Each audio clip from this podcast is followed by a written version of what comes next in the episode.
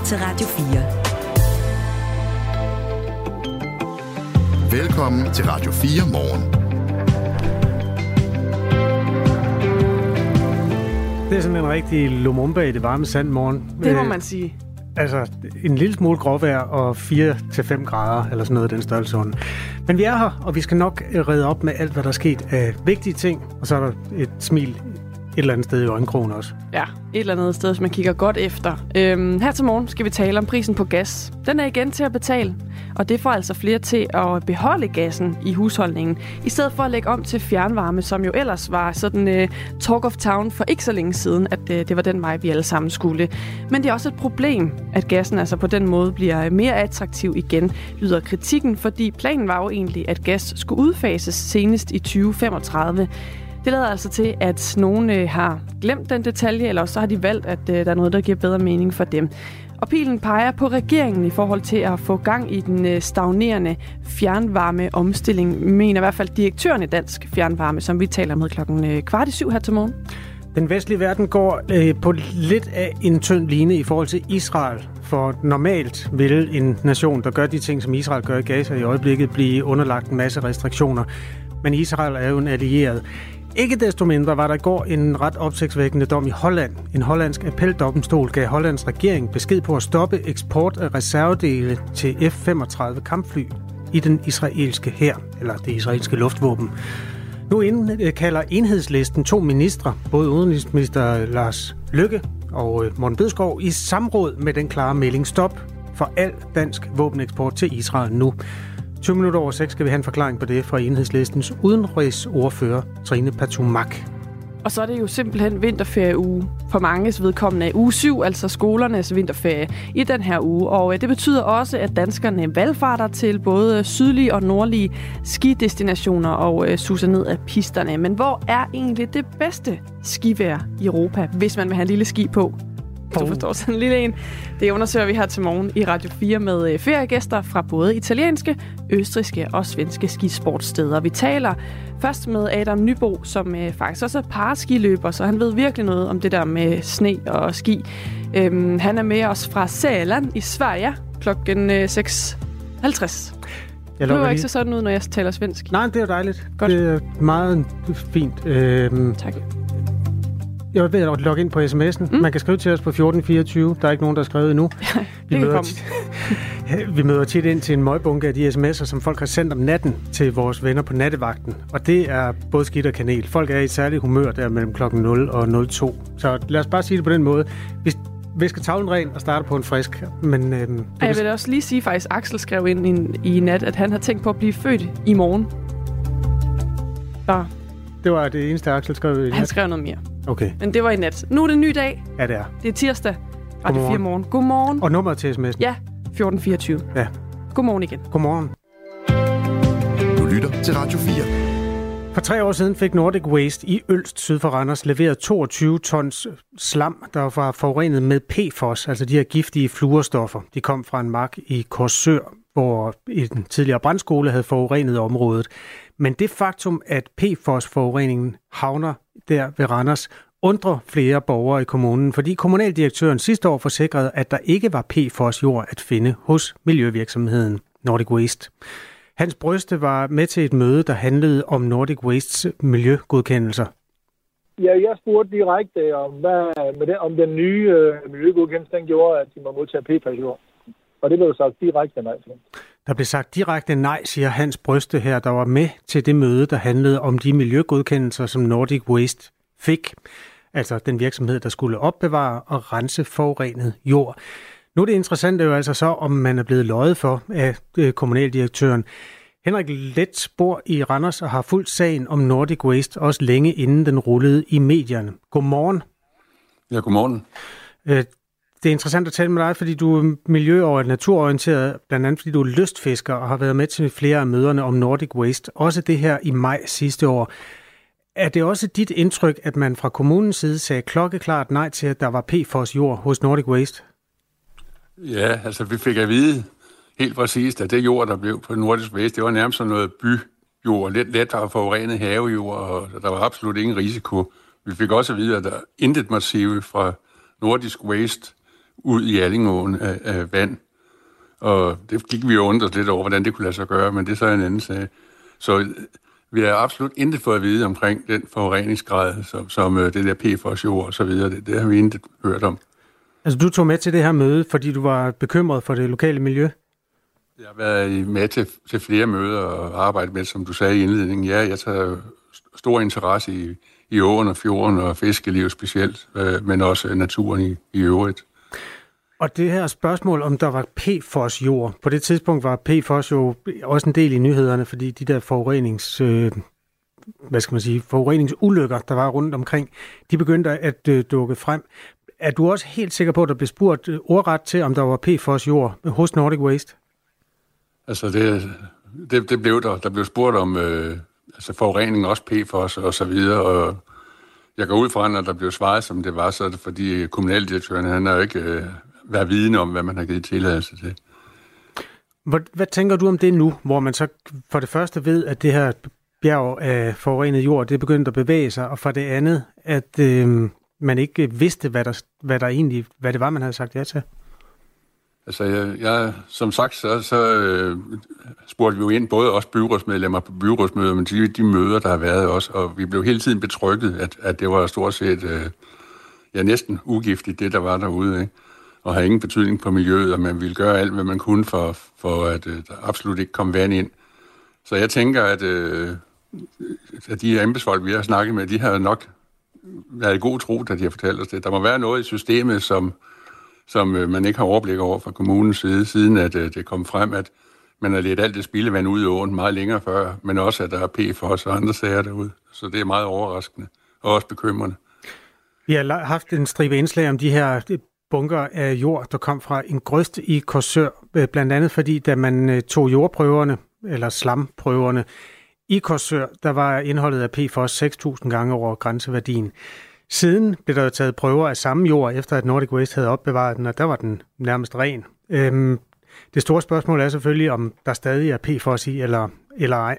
Philippe Grandchamp, der er professor i miljømedicin på Syddansk Universitet, er ret skeptisk over for de nye prøver, der viser, at jorden er ren. Jeg, jeg tvivler på, at øh, nogen i Danmark i 2021 kunne rense PFAS ud af forurenet år.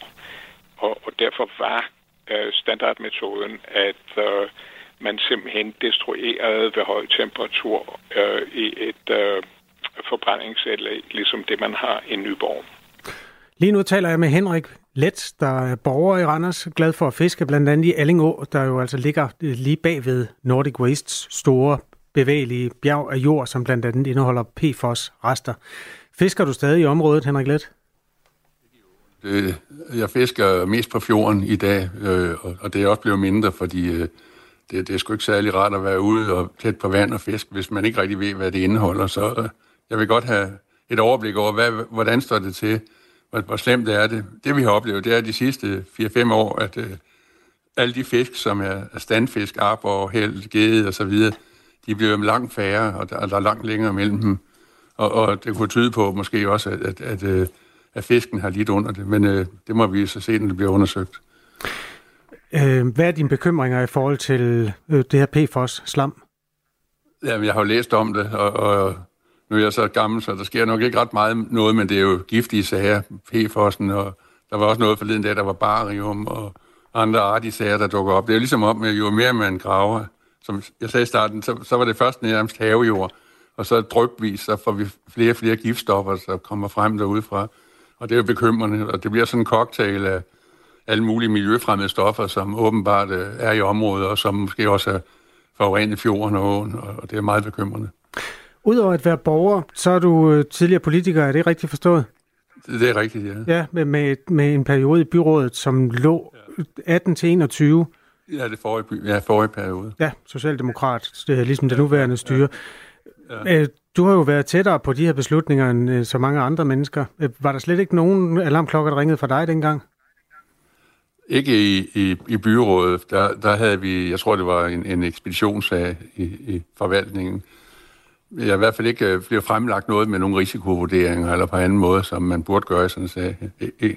Nu er det længere tilbage, jo det er jo så øh, mange år tilbage. så øh, hvis, jeg, hvis der har været en, en sagsfremstilling, hvor der har været en risikovurdering og så videre, som der burde have været, så, så har vi selvfølgelig, ja, så har jeg bemærket det, og, og så har jeg også øh, advokeret imod det. Det vi ved i dag er så, at man dels har haft nogle embedsfolk, der har haft en dialog med virksomheden, men man har også haft nogle politikere, der ikke er, i den forstand er kommet til at blive, hvad skal man sige, altså der er ikke, der har ikke været den der øh, politiske debat om, hvorvidt man vil have en virksomhed, der opbevarer giftig jord. Hvad tænker du om det med, med den viden, vi har i dag? Jamen, jeg tænker på, at det, det er, der er taget nogle beslutninger, som er holdt på afstand af politikerne, og det er taget sådan rent øh, forvaltningsmæssigt. Og, og det kan vi jo se nu her, resultatet, det er jo, øh, det, det er jo en katastrofe, der er sket for, for både øh, kommunen, men også specielt vores miljø, de borgere, der bor ude i Ølst. Og, og det er ikke tilfredsstillende på nogen som helst måde. Så nogle ting her, det skal jo frem til, til en debat og belyses på alle måder. Der skal laves en, en vurdering af, hvad er risikoen, hvad er der også af muligheder osv. Nordisk Waste blev lanceret så sådan en, øh, en grøn virksomhed, bæredygtig, og, som skulle rense jorden, og jeg var derude også øh, sidste år, da vi opdagede noget forurening, og vi blev præsenteret ind på det fine kontor for forskellige glas med jord, de havde renset, og det så jo nydeligt ud, det hele.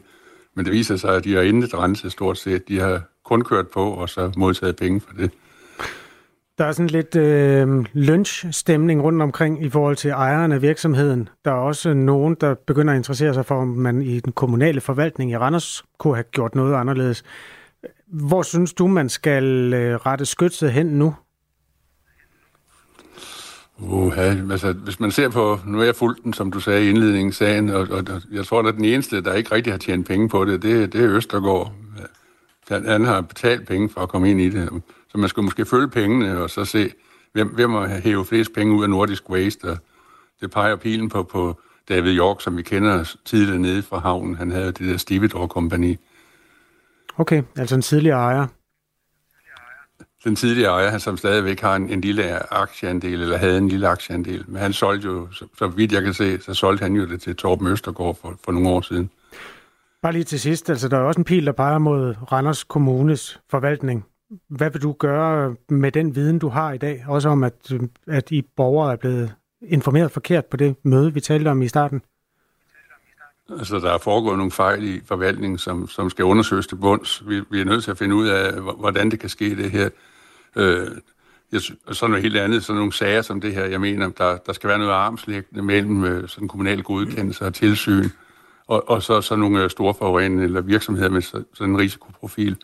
Det, det burde ligge øh, lidt væk fra kommunen. Der er for tæt afstand mellem virksomheden de lokale interesser. Vi kan se, at Nordisk Waste var ved at blive indstillet sidste år som årets virksomhed i Randers. Det var der kun lige i sidste øjeblik, man fik stoppet det. Og, og, og, og det kan jo tyde på, at øh, det, det ligger alt for tæt, de forbindelser, mm. der ligger på, på forvaltningsniveau og så direktionsniveau og så videre i, i sådan nogle virksomheder. Tak fordi du var med, Henrik Let, borger i Randers, altså også med en fortid i en øh, byrådsperiode i byrådet til valg for Socialdemokratiet. Det her det handler jo også lidt om kommunaldirektøren i Randers, Jesper Kås Schmidt, som blev, øh, var manden, der førte ordet og sagde, at der ikke var noget PFOS øh, forurenet jord hos Nordic Waste. Han har blevet inviteret til at komme med et sit besøg med i det her indslag, men det har ikke været muligt at få en kommentar fra ham. Skilsmisse, livskrise og en familie, der pludselig skal være to. Jeg har jo faktisk levet et liv med en person, jeg overhovedet ikke ved, hvem er. Lyt med, når Marie Slo McFordrup taler med en kendt dansker om det, der sker, når man bliver skilt. Tit og ofte kunne jeg jo lugt på sikkerhedsscenen. Han har kørt rundt med sekretæren, hendes parfume stang sig, og det var nærmest som om, han havde et forhold nummer to til hende. Lyt til Skilsmissen i Radio 4's app. Du får jo ikke bare lige tæmmet en playboy. Eller der, hvor du lytter til podcast. Der var Super Bowl i går. Ja. Natten til i går. Ja. Mm. Øh, det var simpelthen rekord. Mange mennesker, der valgte at se det. Finalen. Kampen. Ja. Mm. Øh, 123,4 millioner mennesker så med, da Kansas City Chiefs vandt over San Francisco 49ers. Mm. Øh, det er analysevirksomheden Nielsen, formerly known as Gallup, der øh, altså øh, har været inde og kigge på, hvor mange har egentlig set med. Og det Altså er simpelthen 123 millioner danskere. øh, mennesker, Mennesker bare. Ja. Okay. trods alt. Ikke? Øhm, Det synes jeg lyder af meget lidt i betragtning. Ja, der er jo 330 millioner amerikanere, og jeg tror, der er hver tredje serie i forvejen. Nå. Men øh, det kan Nå, være, at de er har set helt- det live eller et eller andet. Men, Det ved, nu bliver det helt... Nu så vil jeg bare fortælle en, en, en anekdote om en rekord. Jamen, det må du gerne. Det er i hvert fald det, de siger, Nielsen. Godt. Ifølge CBS-mediet, det amerikanske medie. De skriver også, at øhm, sidste år der blev rekorden slået med 115,1 millioner seere på tværs af tv- og streamingtjenester. prøv lige at sige tallet igen. Hvor mange har set den? 123,4 millioner mennesker. Det, det følger vi lige op på. Ja, Nå, men nu nå, må du okay. gerne komme frem til din øh, søde historie. Jamen, det var sådan set bare det. At det var en rekord. det kan godt nok bare blive pillet fra hinanden her. Seertallet er altså højere end nogensinde før. Og det er der jo så nogen, der siger, kan det have noget at gøre med Taylor Swift? Ja, Har hun fået mobiliseret, øh, jamen hvad, 10 millioner fans, han har sagt, til at følge med i den her øh, finalekamp, øh, fordi Taylor Swift jo har en kæreste, Travis Kelce, der spiller i Kansas City Chiefs, og øh, har gjort en dyd ud af at stå på tribunen og hæppe med øh, i løbet af sæsonen, og på den måde også skabt en vis hype omkring det, også blandt øh, mennesker, der ellers overhovedet ikke interesserer sig for den her øh, sport eller Super Bowl eller noget som helst. Måske har det været hende, der har sådan mobiliseret nogle øh, seere. Men altså, det officielle tal, ja. Jeg har lige googlet. sagde jeg 130 millioner danskere fra start. Nej, nej, Godt. det var, det var bare mit øh, opfølgning, fordi jeg troede, hvorfor, hvorfor er det Nielsen analyserer på amerikanske øh, seertal? Men det gør de så. De gør alt muligt inde hos Nielsen. Nå, er de forvirret? Ja, Ja. Øh, en lille smule. vil de jeg, ikke jeg være. kan tilføje, at der var en periode, hvor øh, sådan de mest sete tv-programmer nogensinde var alle sammen i top 10 Super Bowls, undtagen en udsendelse. Og det var sidste afsnit af tv-serien MASH. Matador? Nå. Nej, ikke Matador. Nej, det var MASH, Ja, okay. som øh, på en eller anden måde klemte sig ind i det fine selskab. Ja, okay. Det er bare det, som kan samle flest mennesker. Har du faktatjekket mine tal? Ja, øh, jeg kan bare se, at der står 123,4 millioner, men jeg, jeg spørger mig selv, om det måske er bare det amerikanske tal, fordi det, jeg synes, det lyder meget lidt. Men det, det, det kan godt være, du har Det er ret. svært, du skal tænke på, at nogen sidder og ser det sammen. Og så, så tæller de ikke. i Jeg en, tænker, Tror du ikke, vi skal gå videre? jo, klokken er 22 minutter over 6. Det her er Radio 4 morgen. En hollandsk appeldomstol gav i går Hollands regering besked på at stoppe al eksport af reservedele til F-35 kampfly til Israel, det skriver Ritzau. I øh, december der afgjorde en domstol i Haag ellers, at den hollandske regering kunne fortsætte sin eksport af reservedele, og det er altså øh, den dom, der så nu er blevet omstødt.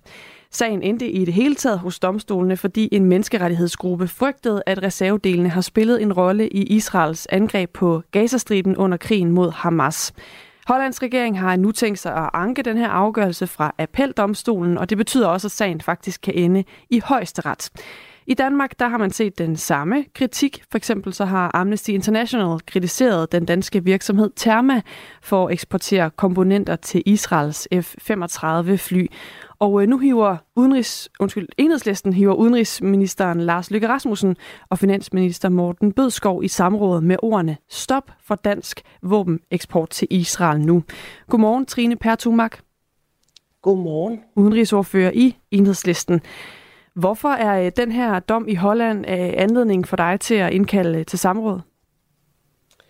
Jeg vil bare må skynde mig at sige, at det ikke er, det er ikke Morten Bøskov, det er justitsminister Peter Hummelgaard Ah. og udenrigsministeren, men, men, men fred være med det. Tak for det. Øh, det, er, det er vigtigt, fordi at øh, Danmark jo har et ansvar for ikke at bidrage til øh, det, som kunne være alvorlige overskridelser af den humanitære folkeret og krigens love. Øhm, og det har man faktisk, der er nogle spilleregler for, når man eksporterer våben, at man skal undersøge og holde øje med, om dansk eksport bidrager til det. Og fordi det her det er jo meget parallelt til den diskussion, der så er i Holland, hvor der nu er blevet afsagt en kendelse fra en, dom, eller fra en domstol, om at øh, der er alvorlig risiko for, at Hollands eksport til de her F-35 kampfly risikerer at blive brugt til at krænke folkeretten i krigen i Gaza, jamen, så er der en rigtig god grund til, at man også i Danmark genvurderer, om vi i virkeligheden står med samme problem. Det tror jeg, vi gør, og det er jo en diskussion, vi har haft igennem mange måneder. Det er jo øh, en dom, der også sådan er gået lidt frem og tilbage. Som jeg startede med at sige, så, så startede øh, en domstol, domstol med at afgøre, at Holland kunne fortsætte eksporten af de her reservedele til de israelske kampfly. Øhm, og så er den så, så blevet omstødt nu. Øh, vi Klaup, der er generalsekretær i Amnesty International Danmark, siger til DR, at øh, den danske regering bør stoppe de 16 danske virksomheder, der også leverer komponenter til F-35 fly i den her sammenhæng. Øh, er du øh, enig med Vibe Klaup i, at øh, man helt bør stoppe alle de virksomheder, der leverer de her komponenter?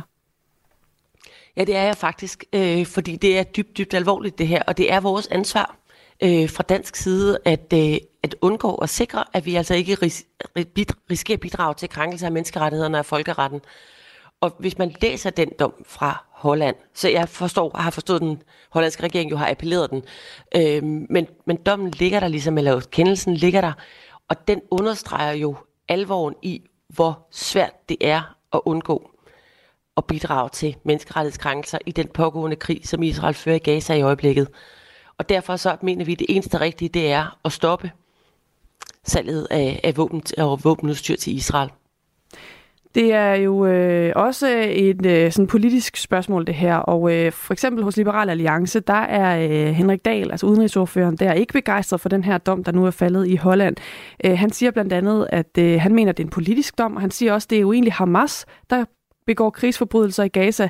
De fører krig øh, fra civile områder, bærer ikke uniform, og det er imod Genève-konventionen. Så hvordan en hollandsk domstol kan vurdere, om der er risiko for krigsforbrydelser i Gaza, når de ikke har været dernede og undersøgt sagen, det undrer han sig over.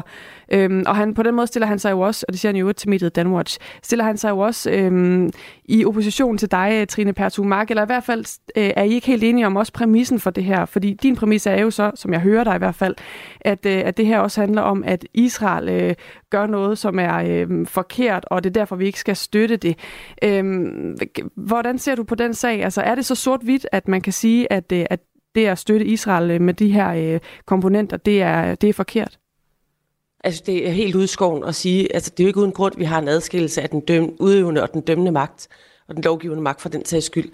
Øh, vi har jo et sæt af domstol til at sikre, at det, som man gør som stat eller borger, øh, det overholder de love, som man har vedtaget. Øh, Danmark og Holland er forpligtet af nogle spilleregler omkring våbeneksport. Den her domstol i Holland har vurderet, at Holland og den hollandske regering ikke, eller hollandske stat ikke kan holde sig inden for dem, hvis de fortsætter eksporten af, af våbenudstyr til F-35-samarbejdet. Det er en dybt alvorlig dom, og den skal man jo tage øh, bestik af også i Danmark, fordi der er en parallel til den måde, som Danmark eksporterer til F-35-samarbejdet på. Det handler sådan set ikke om, om man holder med nogen i en krig. Det handler om, at alle parter i en krig skal overholde spillereglerne. Øh, og nu handler den her retssag jo så ikke om Hamas. Det er der alle mulige andre steder, hvor vi diskuterer, at også Hamas skal forfølges for, eller skal, hvad hedder det, efterforskes og retsforfølges for krigsforbrydelser. Det er jo indiskutabelt. Det skal det er bare ikke det, den her domstolskendelse handler om. Eksport af de her reservedele, øh, både fra Holland og også fra Danmark, det sker som led i et forsvarssamarbejde med USA. Hvis man øh, går ind og melder sig ud af den her eksport, siger vi, nu dropper vi den. Risikerer man så ikke at droppe hele det samarbejde, eller komme i problemer i hvert fald i det samarbejde? Altså, der, er jo, der er jo en grund til, at man har lavet spilleregler omkring, øh, hvordan man må og ikke må og ikke bør eksportere våben og våbenudstyr. Det, som de her regler taler om, det er, at hvis man eksporterer, øh, og hvor slutbrugeren af det produkt, altså i det her tilfælde Israels brug af 35 kampfly, er i alvorlig fare for at begå overtrædelser af den humanitære folkeret, ja, så skal man ikke, og så kan man ikke eksportere. De regler gælder jo også, når det er svært, og der er en krig. De gælder jo ikke kun i, i fredstid, de gælder jo faktisk først der, og er vigtige der. Og lige nu er der en domstol i Holland, der har sagt det, som altså en række menneskerettighedsorganisationer, internationale eksperter, folkeretseksperter har sagt i månedsvis, at der er en stor risiko for, at man også fra dansk side bidrager til øh, krigsforbrydelser eller krænkelser af, af folkeretten ved at fortsætte eksport til Israel, øh, fordi den måde Israel fører krig på er, øh, er meget alvorlig og meget intens. Og det skal man jo forstå og tage bestik af. Og det er sådan set det, det handler om for mig. Det sagde Trine Pertu Mark. Tak fordi du var med her til morgen. Selv tak udenrigsordfører i Enhedslisten, som altså har hævet øh, udenrigsminister Lars Løkke Rasmussen og justitsministeren i samråd øh, med ordene stop for dansk våbeneksport til Israel nu. Klokken er 6.29 den øh, tirsdag morgen, hvor vi blandt andet ser nærmere på, at øh, udskiftningen af gasfyrene er gået i stå, fordi gaspriserne er faldet igen, og dermed rød incitamentet. Mere om det om cirka et kvarter her i Radio 4 morgen. Vi kom også til at tale om den der seerrekord, og du har fuldstændig ret, Anne. Er det rigtigt? Den amerikanske seerrekord er 123 millioner nu. Og det Godt. var uh, Taylor Swift og uh, den her NFL-finale. Super Bowl uh, søndag, skorstræk mandag. Dejligt. Øhm, det samlede antal seere er 200 millioner øh, på tværs af alle platforme, men det er øh, den primære øh, udbyder af det, CBS, eller CBS, mm. som øh, har præsteret de der 120 millioner. Så, så det er ikke nok. Så lærte vi det. Ja, og Masha, Masha er røget ned på 11. pladsen, og er over de mest sete. Så nu er det kun Super Bowl? Ja, på i top 10. Hold nu op. Ja, det var Nå. det. Klokken er halv syv, du. Nu er der nyheder på Radio 4. USA forsøger at forhandle en våbenhvile i Gaza på mindst seks uger som en del af en større aftale på plads. Aftalen den skal også indeholde løsladelse af gisler, siger den amerikanske præsident Joe Biden på et pressemøde i det hvide hus med Jordans kong Abdullah. Biden understreger også, at de civile, som søger ly i byen Rafah i det sydlige Gaza, skal beskyttes. Mere end en million fordrevne palæstinenser har søgt ly i Rafah, hvor Israel har varslet en landoffensiv. Jordan har gentagende gange presset på for en ubetinget våbenhvile i Gazastriben. USA har dog konsekvent nægtet at opfordre til ubetinget våbenhvile, fordi USA bakker op om Israels mål om at besejre Hamas. I stedet ønsker USA kortere pauser i kamphandlingerne med gisselaftaler. Sundhedsvæsenet bør vendes på hovedet, så størstedelen af patienterne fremover behandles tættere på deres hjem. Sådan lyder det fra kommunernes landsforening og praktiserende lægers organisation i et fælles udspil. Det skriver Jyllandsposten, og Angela Brink fortæller mere.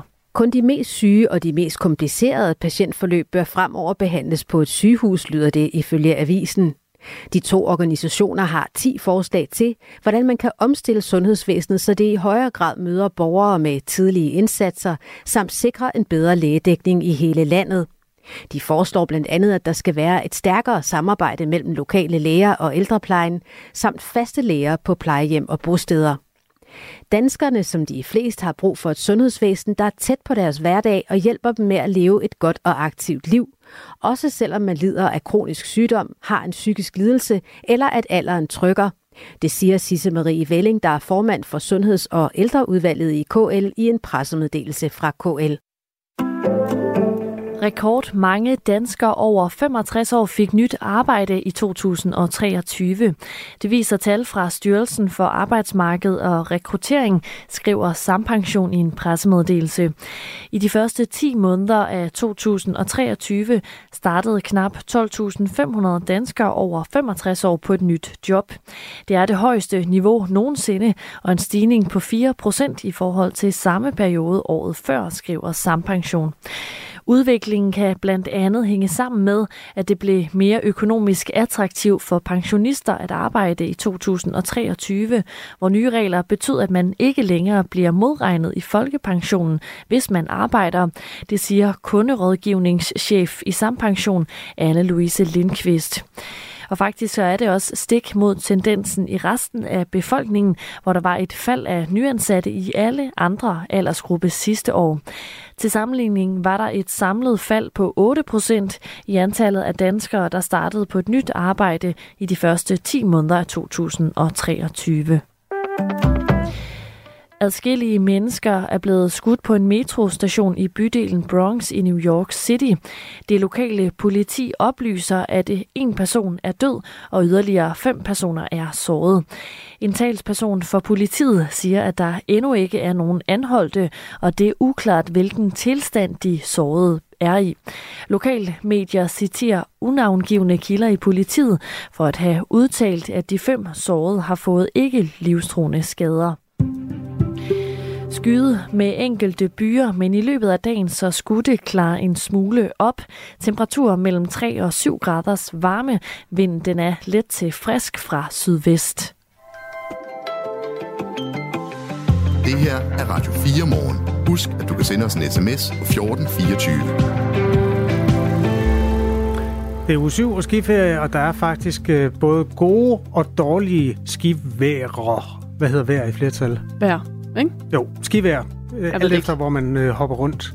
Vi finder ud af det om cirka et kvarter, hvor det foregår på den bedst mulige måde.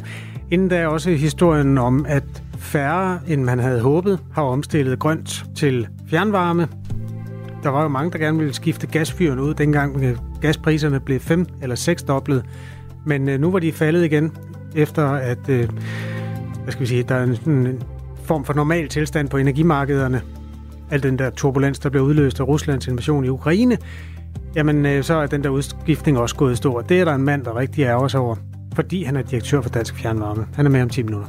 Og øh, senere på morgenen øh, skal vi altså også øh, tale med en øh, person, som har valgt naturgas i stedet for fjernvarme, altså som har valgt øh, den her anden vej rundt, øh, og i øvrigt også energi Nej, ikke energilisten. Enhedslistens energiordfører hedder det. Øh, han hedder Søren Ege Rasmussen. Han er også med klokken øh, 20.07. Så det er så den andet stik i den her øh, historie her til morgen. Om at øh, der er altså øh, på nogle områder, at det går den forkerte vej, øh, kan man sige, i forhold til det her med at omstille fra gas. Halløj, Johnny har skrevet på nummer 1424. Det kunne godt være, at man skulle begynde at kigge på, hvor dyrt det faktisk er at få fjernvarme. Der er flere fjernvarmeselskaber, som har voldsomt dyre priser, hvor det overhovedet ikke kan betale sig at udskifte sit gasfyr. Prøv at kigge til Skive Fjernvarme. De er nok det næst dyreste i Danmark, og de er ikke rigtig kommet i gang endnu.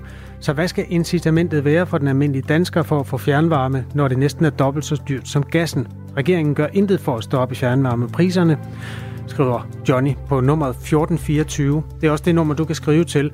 Det er meget fint at få nogle argumenter, som peger den anden retning, når vi skal tale med en mand fra enhedslisten, der synes, at alle skal skifte med det samme. Ja, tak for sms'er og lad dem endelig flyde. Det her er Radio 4 morgen. Godmorgen. Godmorgen.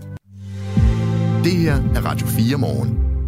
Karakterpres og øh, trivsel for unge, det har været et samtaleemne længe, og øh, ja, nu er den der altså igen, fordi det skal være muligt at smide elever ud af gymnasiet efter tre måneder, hvis de altså dumper grundforløbsprøverne efter de her øh, måneder. Det mener organisationen Danske Gymnasier i hvert fald, og det øh, har de talt med Jyllandsposten om.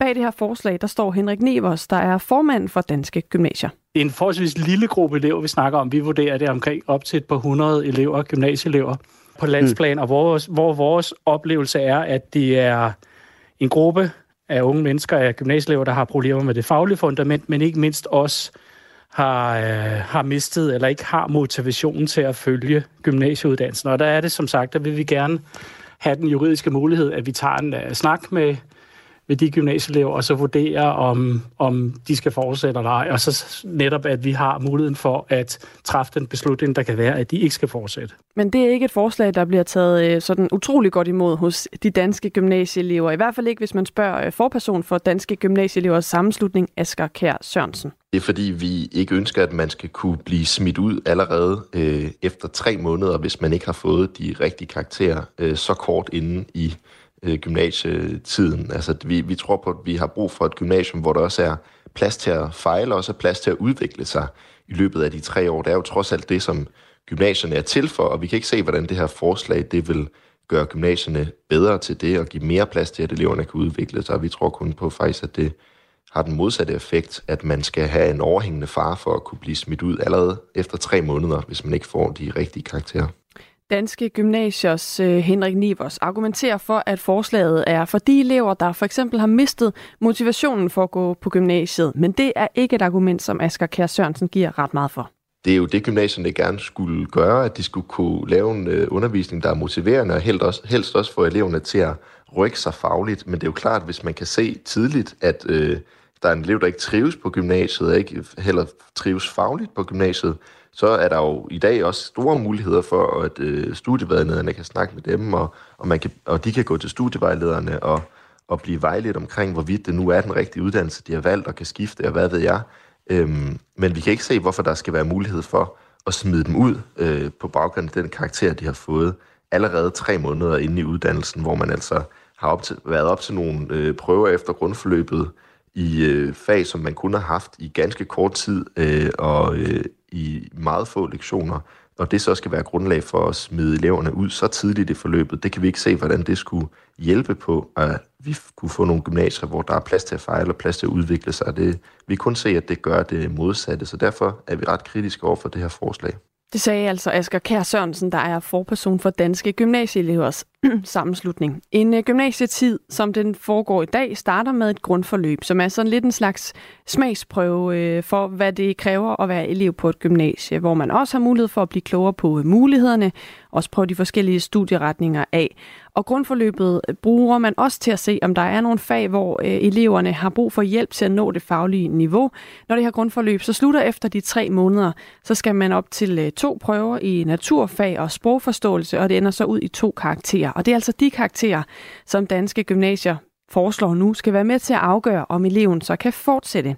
Henrik Nevers, der er formand for Danske Gymnasier, mener ikke, at det er meget at bede om, at man skal kunne bestå de to eksamener. Det handler jo om at øh, simpelthen bestå to prøver. Altså det er det, vi snakker om, det er, at vi får muligheden for at tage en snak med elever, der dumper begge de her to prøver, og om det er den rigtige uddannelse for de elever. Og, og så kan der være tilfælde, hvor vi siger, okay, det, øh, vi synes ikke, at det går men øh, der er også muligheden for, at vi siger, okay, der er nogle faktorer, der gør, at, øh, at det tror vi faktisk på.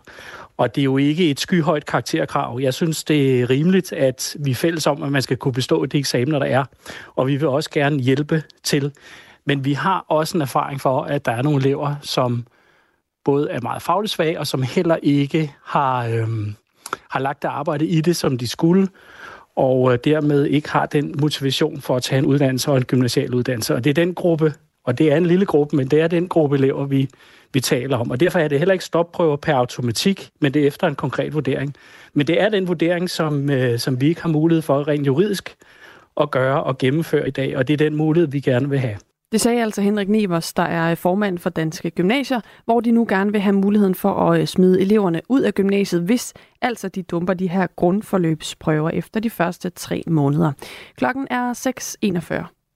Katrine Abrahamsen, hvad er din første indtryk af Frank Ocean? Kærlighed ved første lyt? Fuldstændig. I portrætalbum bruger Anders Bøtter musikken til at vise nye sider af sine gæster. Når jeg kigger tilbage på de her billeder, ser jeg super glad ud, men jeg kæmper virkelig med nogle indre demons. jeg starter op på antidepressiver, for altså også på et tidspunkt benzodiazepiner, fordi jeg ikke sov i 10 dage. Jeg synes, det var svært at være ude, og så hørte jeg bare albummet der fra A til B, når jeg var, og det var det samme, jeg hørte, hver gang jeg så var ude, og det var sådan en styrkende oplevelse. Lyt til Portrætalbum i Radio 4's app, eller der, hvor du lytter til podcast. Det her musik, det betyder meget for dig, Katrine. Ej, men jeg, jeg er bare på røven over det her album. Den helt store omstilling til fjernvarme hænger i bremsen. En af årsagerne er, at flere private husstande vælger at beholde deres naturgasfyr, primært fordi gassen nu er tilbage på normalt prisniveau, og dermed er det altså temmelig attraktivt i forhold til også skulle betale en større tilslutningsbetaling til det lokale fjernvarmeværk. Der er faktisk en politisk målsætning om at udfase gas i de danske husholdninger i ja, senest 2035. Det vil sige om 13, nej undskyld, om 11 år skal de alle sammen være skiftet ud. Men øh, det kommer altså ikke til at ske, fordi gassen er gået af ballonen, lyder kritikken. Kim Mortensen er direktør i Dansk Fjernvarme. Godmorgen. Godmorgen. Hvordan mærker I, at indstillingen, altså interessen for at omstille til fjernvarme, den er gået i stå?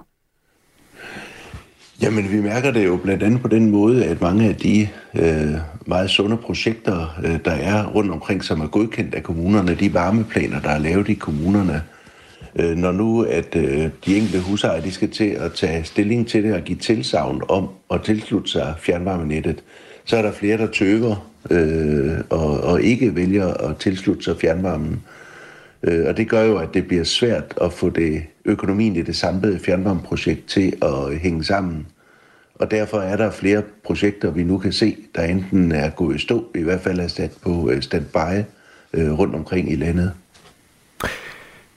Det her det er jo øh, selvfølgelig et sted, hvor der er mange forskellige interesser. Der er en, et klimahensyn, som går ud på, at vi skal mindske udledningen af drivhusgasser, og der er fjernvarmen mere grøn i nogle tilfælde. Det kommer lidt an på, hvordan man laver den. Der er en af vores lyttere, der hedder Bjarne Holm, som er et politisk interesseret menneske. Han holder til i Hillerød, øh, nord for København, der skriver, fjernvarme opstår ikke af sig selv. Fjernvarme er udnyttelse af spildvarme.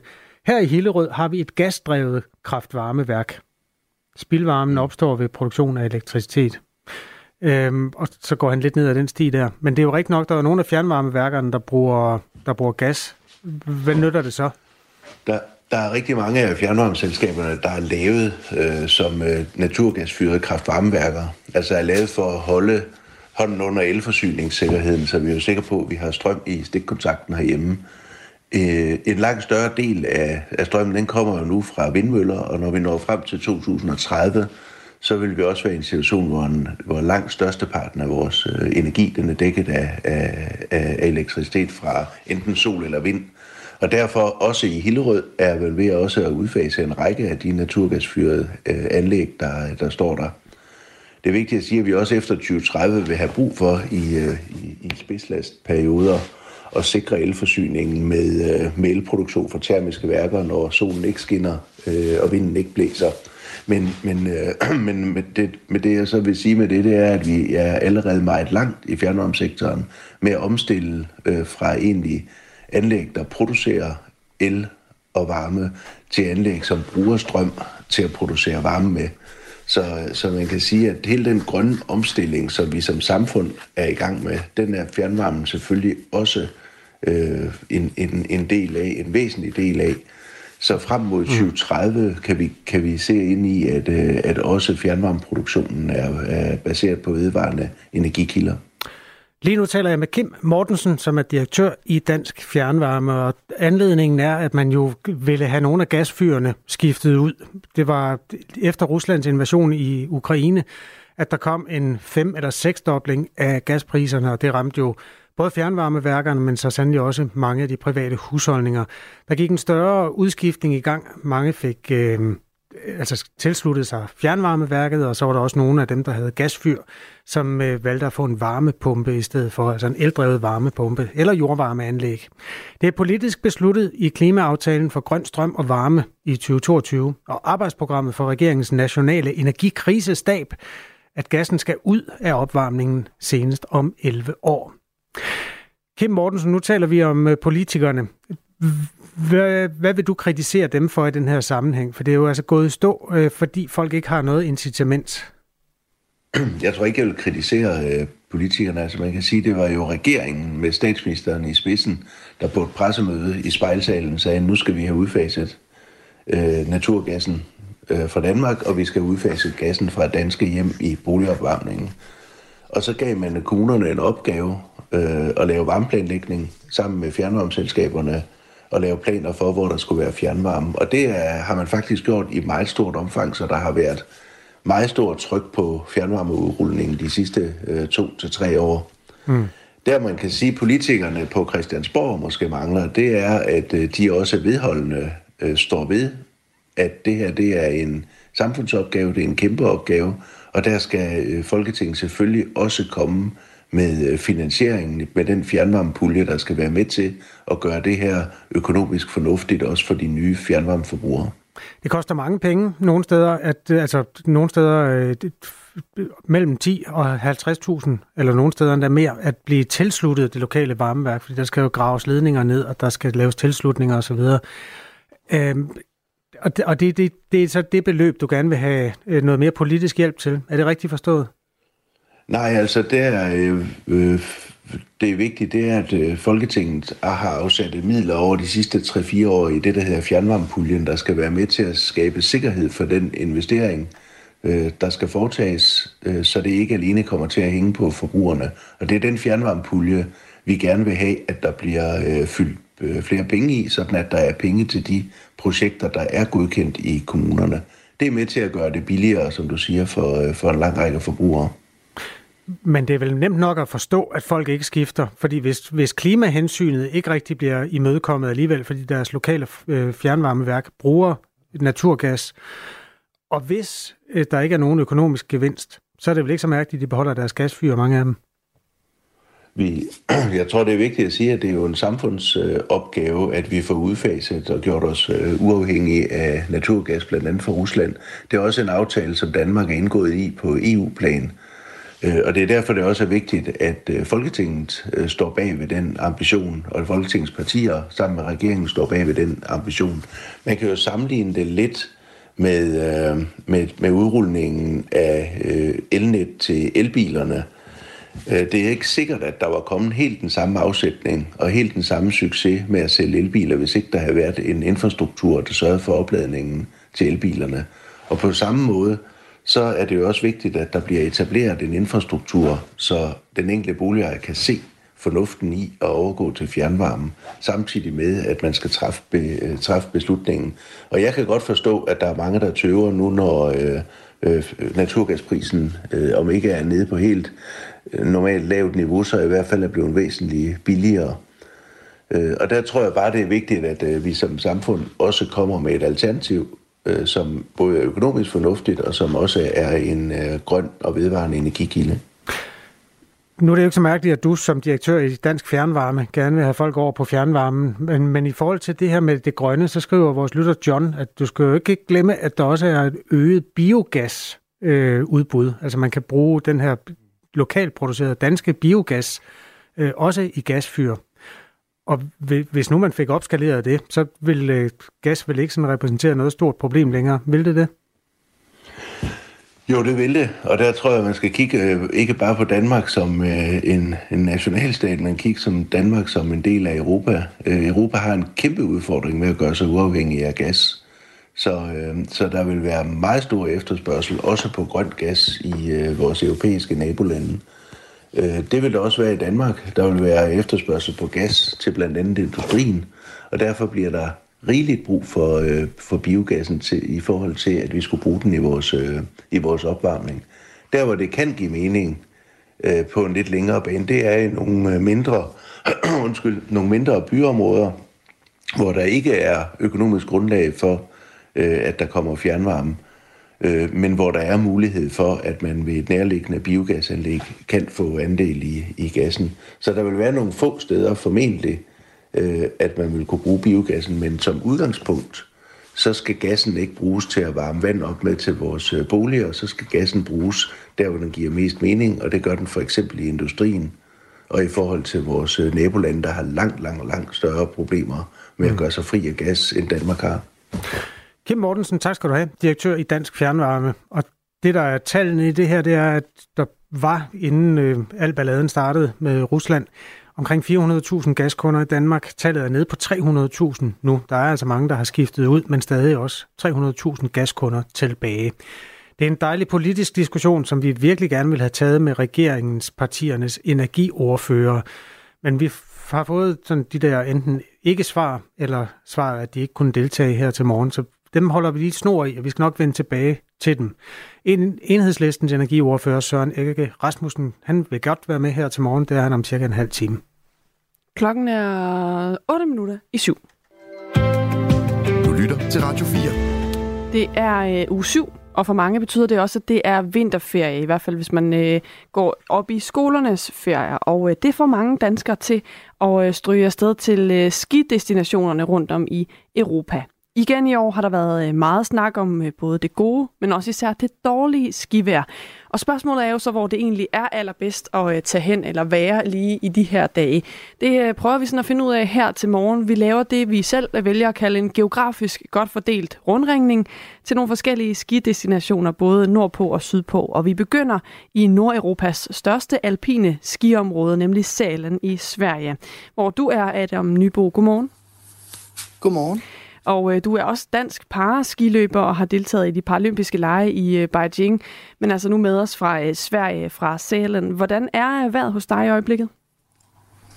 Jamen, det, ja, jeg synes, det er rigtig godt skivejr heroppe. Øh, der er meget koldt, øh, minus 11, øh, men der er en god snitdybde, og forholdene gør, at når det er så koldt, så bliver det ved med at være godt skivejr hele dagen, hvilket er super fedt. Og for sådan en som mig, der aldrig nogensinde har stået på ski, hvad vil det så sige, når noget er godt skivær? Jamen, jeg synes, at det vigtigste er, at sneen forbliver god så længe som muligt. Øh, og det kræver, at det er lidt koldt. Øh, jeg har typisk kunne træne nede i Østrig, og der har det en tendens til, at om formiddagen er det super godt, og så snart du rammer middag, og der har været sol på, så bliver det helt vildt slushy og ikke så godt skiløb længere. Øh, ja, så det vil jeg sige er godt. Og hvad er det, der gør det? Altså er det, at temperaturen ikke bliver, bliver lav nok, når du oplever, at det bliver sådan lidt slush ice-agtigt, eller, eller hvad er det, der, der ændrer det? Altså, det er jo også øh, det er lidt komplekst, fordi det er også typisk, når solen står på, som jo er det, der føles som fedt skivær, når det er sådan lige et par minusgrader høj sol, og sådan, så føles det jo fedt, men problemet er, at sneen så bliver, bliver smadret af det. Så jeg synes, øh, jeg synes, det her er helt optimalt for skiløbet. Det er jo en god øh, melding at få, øh, i hvert fald når du nu øh, ligesom er afsted for at netop stå på ski. Øh, hvordan ser sådan pisterne ud? Er der, er der godt fyldt? Ja, det synes jeg, der er. Øh, folk har, har opfattet, at det er godt herude. Øh, jeg synes, ja, næsten alle pisterne er åbne heroppe. Jeg tror, der er en, der er lukket eller sådan noget. Men, men folk er ude og, og giver den gas. Der er aldrig se. Var du, øh, da du ligesom valgte, du skulle til, til Sverige og stå på ski den her uge, var det så også, altså havde du været inde og undersøge vejret og se, hvor er det egentlig bedst øh, hen at stå på ski lige i øjeblikket, eller var det nogle andre ting, der gjorde sig gældende? Øh, jeg tror meget, det var, at øh, min, ja, dem, jeg er afsted sammen med, det er nogle familievenner, der var heroppe sidste øh, vinterferie også, og synes det var simpelthen så fedt, og nemlig også med, det gode, øh, med gode forhold. Og så havde vi tjekket, okay, det bliver det igen. Så det var meget derfor, blandt andet. Fedt. Jamen, øh, så er det jo godt, at det, er blevet, øh, det var godt vejr øh, der, hvor du skulle hen, Adam Nybo. Tak, fordi du lige vil give en status her til morgen. Jamen, selv tak. Altså øh, direkte status fra Sæland i Sverige. Lidt senere, der går turen øh, til Østrig. Der skal vi tale med øh, skiguruen Thomas Urskov. Men lige nu, der er klokken 5 i syv. Det her er Radio 4 morgen. Det er en slags mærkedag, men den er ikke særlig rund eller noget. Men den fik mig til at tænke på en tv-anbefaling, som jeg skal af med. Så mm. nu tager vi den alligevel. Kom med den. Det er 22 år siden, Waylon Jennings døde af noget diabetes-relateret. Country-sangeren Waylon Jennings, han blev 64 år. Mm. Du får lige et lille pip, så kan du få Ja. en fornemmelse af det. A long time forgotten, dreams have just fell by the way. Du kan godt høre, det er den gamle skole. Ja, det er dejligt. Ja, det er faktisk ret dejligt. Jeg har også spillet meget sammen med Willie Nelson. Jeg tror, at Willie kommer lige om lidt. Willie Nelson, skal vi ikke But she never complained of the bad times. Ja, det er god Ej, ting. det lyder godt. De havde sådan en band, der hed Highwayman. De var fire stykker. Johnny Cash var vist også med. Mm. Nå, Ej. Willie Nelson er her nu, men uh, Waylon Jennings han døde for 22 år siden. Og det ham kom til at tænke på, fordi uh, sidst jeg så ham, det var i en fantastisk dokumentar, der er dukket op på Netflix. Den hedder The Greatest Night in Pop. En pop? Pop. Nå, pop. Jeg, jeg prøver bare, ja, Okay. pop. Okay. Ja. fedeste nat i pop nogensinde. Okay. Den handler om We Are The World. Ja. Den store støttesang fra midt-80'erne, hvor alt, hvad der kunne kryve og gå af amerikansk topmusik, øh, blev trummet sammen. En nat i et magisk studie. Ja. Og indspillede den her støttesang, som øh, Lionel Richie og Michael Jackson havde skrevet sammen i forvejen. Ja. Og altså, det er bare et super fedt stykke tv. Det, er, det bliver fortalt nutidigt af øh, Lionel Richie, Ja. der sidder i det selv samme studie og fortæller den, og så er der en masse klip fra dengang.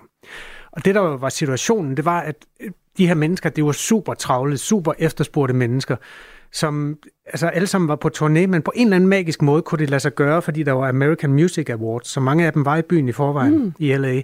Og, og derfor øh, kunne man så samle dem, og man havde de der, de, de kom øh, kl. 22 om aftenen, og så spillede man hele natten. Og når sådan en masse i- genier bliver bragt sammen, der var William Jennings nemlig også. Mm. Og det overraskede mig, fordi ham ser man jo ikke på selve. Nej. Men det kommer der også en forklaring på. Nå. Man samlede alle de her genier, og så begynder de også, selvom sangen var skrevet, at få alle mulige gode idéer. Og Stevie Wonder, han fik den idé, at der skulle da også synges noget Swahili, når det nu var en sang I til think we Afrika. need to have some Swahili somewhere in this song. I think we should sing Tutu Wainono Willy Moingu. Okay. Ja, så Stevie Wonder, han synes, de skulle synge Tutu wa wa wika go go gaga. Og da de så havde sunget det lidt, så skete det her. I was back in the corner of the room, just happened to be pretty close to Waylon Jennings, and uh, I just heard him go, Well, ain't no good old boy ever sung Swahili. I think I'm out of here. Okay. Det gad han simpelthen ikke. Altså, han vil gerne hjælpe Waylon Afrika. walks out of the door. I'm not dealing with this. I don't know what that means, but I am not going to say it. And we lost Waylon right there. Okay, det er ærligt sagt. Han skulle ikke vide noget af at synge. simpelthen ikke til stå der og synge tutu, wow, Nej. wow, we, we.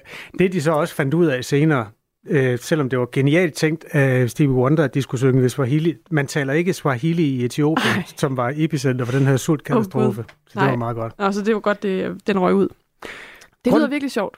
Det er sjovt, og det er rørende, og det er også sindssygt flot, fordi man ser jo tilblivelsen af det her stykke historisk musik, og man ser Michael Jackson. Jeg har aldrig været sådan super vild med Michael Jacksons musik egentlig, men man ser Michael Jackson som den sanger, han er, når han bare har akkompagnementet i ørerne, og står og synger, så man kun hører hans stemme mm. helt rent. Og jeg tror bare, du, du får lige 19 sekunder her. Mm. We are the world. We are the children. We are the ones who make a brighter day. So let's start giving. I I didn't say better. Can I say brighter and brighter? Mm. I forgot. Lidt kælen til sidst, men, øh, men en helt vild stemme jo faktisk. Ja, det er en helt Meget, meget, rent. Ja, det er absurd rent. Ja. Ja. er absurd dygtige musikere, de der. Det er også derfor, jeg ved som gammel trompetist, at du nok vil... Øhm... Den skal jeg må se. Ser man også, hvorfor Bob Dylan er så træt og sur? Ja, det ja. gør man nemlig, fordi han synes, det er så... Altså, han føler sig fuldstændig overmatchet af de der meget rene stemmer, og så står han der med sin... Den lyder som Gonzo fra Muppet Show i forhold til alle de andre der. Og ej, det, det, det er en sekvens for sig selv, der hvor han med hjælp fra Stevie Wonder endelig får sunget sin linje. Det tager tre kvarter. Nå, den hedder ja. The Greatest Night in Pop, og den ligger på Netflix. Og klokken er syv. Du har lyttet til en podcast fra Radio 4. Find flere episoder i vores app, eller der, hvor du lytter til podcast.